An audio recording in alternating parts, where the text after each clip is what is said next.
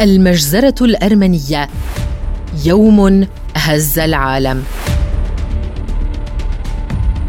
بعد أن أصدرت السلطنة العثمانية قراراً بترحيل أرمني الأناضول وكيليكيا من أراضيها لأنهم باتوا عناصر مشكوكاً في ولائهم لها شجعت الأتراك والأكراد على مهاجمة السائرين في هذه المسيرات التي نظمتها لهم وعرفت بمسيرات موت. فأحرق العديد منهم أحياء أو أعدموا أو ماتوا بسبب الأمراض. تم خطف النساء والاعتداء عليهن.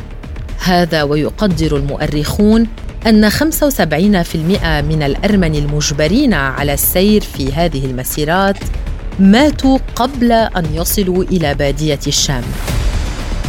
ويشير الأرمن إلى قتل أكثر من مليوني ونصف منهم.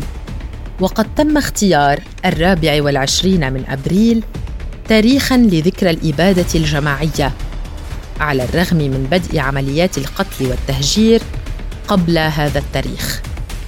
بسبب إعدام حوالي 250 أرمنياً في إسطنبول من نخبة المجتمع الأرمني في ذلك اليوم.